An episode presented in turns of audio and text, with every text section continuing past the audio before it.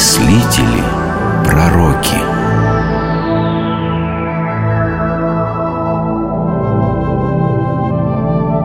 Мейстер Экхарт Человек – это и есть Бог. Нет разницы между Богом и человеком. Церковь разделила Бога и человека. Нам не нужна церковь.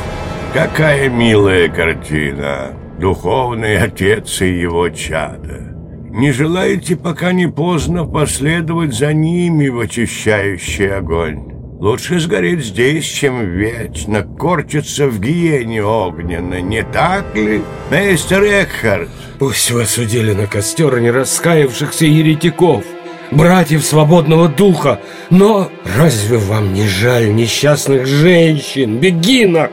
Ведь и женщиной О, в первую очередь я ненавижу этих еретичек за то, что они женщины Известно ли вам, что сказал отец Мархталь, настоятель монастыря в Обершвабене, который имел глупость дать разрешение этим еретичкам-бегинкам поселиться рядом с мужским монастырем? А он сказал, что подлость женщин больше, чем подлость мира. Их следует избегать, как отравленных стрел – Разве это не повод отправить на костер этот сосуд греха? Все, время проповеди кончилось. Поджигайте костер. Мы пропадаем! Мейстер Экхард! Спаси нас! Мы, мы страдаем безвинно! Нас нас сжигают за то, что мы не так, как они верим в Бога! Братья, не бойтесь тех, что хочет умертвить ваше тело. Ибо души они убить не могут. Напрасно кричите, Экхард. От них уже остался только пепел. А ведь именно вы сбили их с пути истинного. Они наслушались ваших проповедей и вот сожжены. Это ведь цитаты из ваших бесед с народом. Никогда я не говорил ничего подобного. Можете проверить все мои труды, если вы найдете в них еретические мысли, то я готов ответить за них не только перед судом Святой Инквизиции, но перед Папой и перед самим Господом Богом. Прекрасные слова. И я их запомню. А уж найти еретические мысли в ваших трудах – это вопрос времени и упорства. Так что до встречи на костре, в вашем костре. Этот разговор состоялся между архиепископом Кёльна и теологом, одним из руководителей Доминиканского ордена, Иоганном Экхартом. Этого блистательного проповедника и мистика чаще называют мейстером Экхартом. Мейстером или мастером в средневековой Германии называли человека, который достиг совершенства в своем деле. Иоганн Экхарт был мастером божественного слова. Он обращался к своей пастве на родном немецком языке, говорил просто по форме, но сложно по содержанию. Вот одна из рассказанных им притч. Однажды я встретил обнаженного мальчика. Я удивился и спросил у него, откуда ты идешь? И он ответил, я всегда прихожу от Бога. «Где же ты оставил Бога?» – спросил я у него. А, он оставил Бога? Как это можно оставить Бога? Разве можно быть без Бога? Мейстер, что же вам ответил этот странный мальчик? Да, Он ответил мне, я оставил Бога в добродетельных сердцах. Бог в сердцах людей. Вот это правильно. А, а куда же он шел? И я его спросил о том же, и он дал мне единственно верный ответ. «К Богу», — сказал он. Верно, ну куда же можно, и можно идти? Только к Богу. Я спросил его, где ты найдешь его? Там, где оставлю все свои творения. Кто ты? Наконец спросил я и услышал в ответ царь. Признаюсь, что, услышав такой ответ, я чуть было не рассмеялся. Голый мальчик заявляет, что он царь, но вместо того, чтобы рассмеяться, я спросил, где же твое царство? В моем сердце был ответ. «Смотри», — сказал я, — «чтобы никто не отнял у тебя твоей власти». Я так и делаю, пожал он плечами. Какая власть может быть у голого человека? Я предложил ему пройти в мою келью и взять любую одежду. Но он сказал мне, если бы я рядился в разные одежды, то я не был бы царем. И тогда я не смог бы одним мановением своего мизинца создать этот мир. И потом он просто исчез. Ну и все же, кем он был, этот мальчик? Это был младенец Христос который подшутил надо мной Как? Ага. Голый мальчик это и есть Бог? Ну хорошо, я поясню вам эту притчу Так вот, наша душа при встрече с неведомым Пытается облечь его как в те, так и в иные одежды Вернее, в земные представления о Боге Но Бог отбрасывает их одно за другим оставаясь в своей изначальной чистоте. Но от чего же он не сказал просто «Я Бог»? Да. А, никогда Бог не называл своего имени. Только там, где нет ни теперь, ни никогда. Где угасают все лики, все различия в глубоком молчании, произносит Бог свое слово. Да... Что же это еще понять нужно? Самое же большое влияние Экхарт оказал на мистиков Якоба Бёме и Франца Баадера.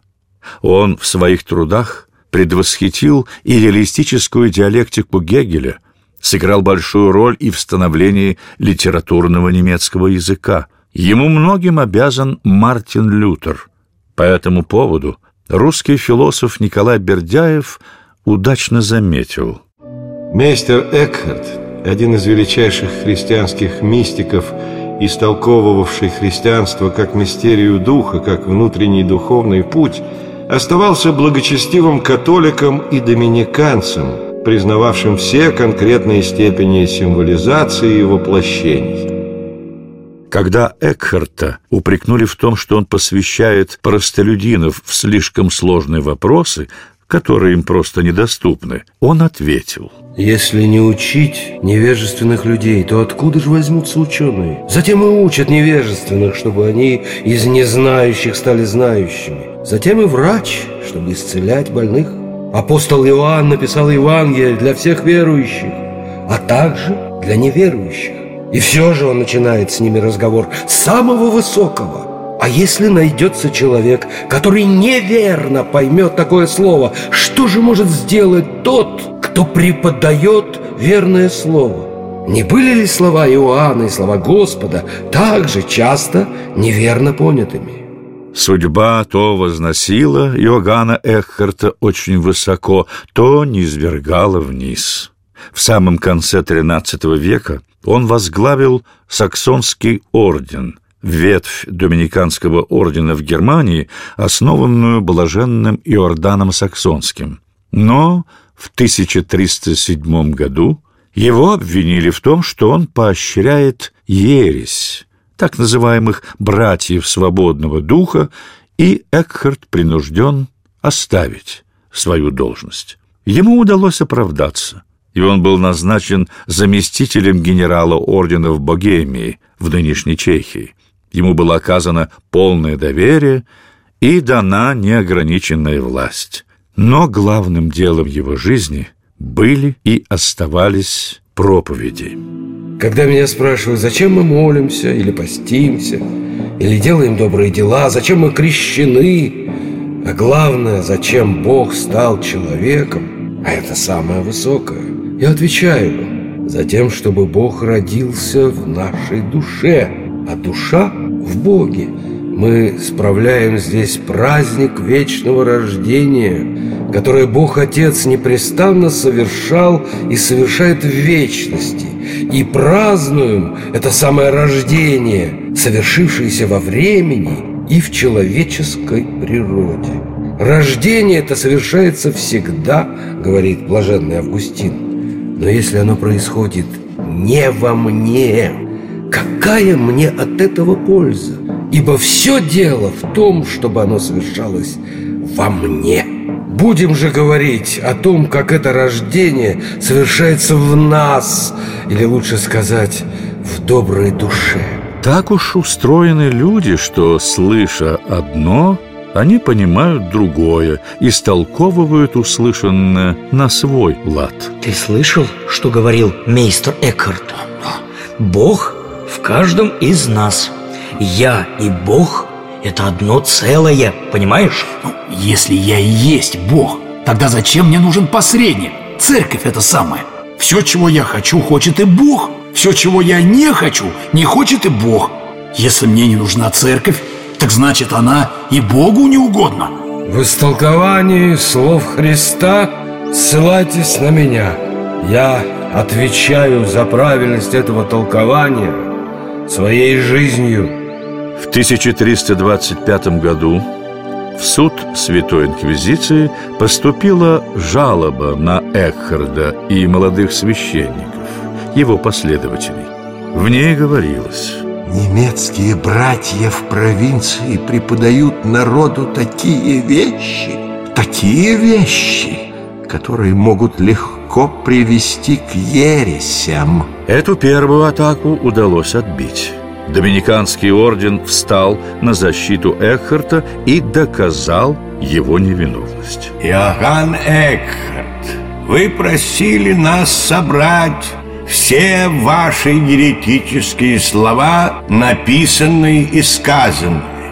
Мы смиренно исполнили вашу просьбу и готовы заявить, что есть все основания для того, чтобы обвинить вас в подстрекании к ереси. Экхард прочитал свою оправдательную речь сначала в храме, обращаясь ко всему народу.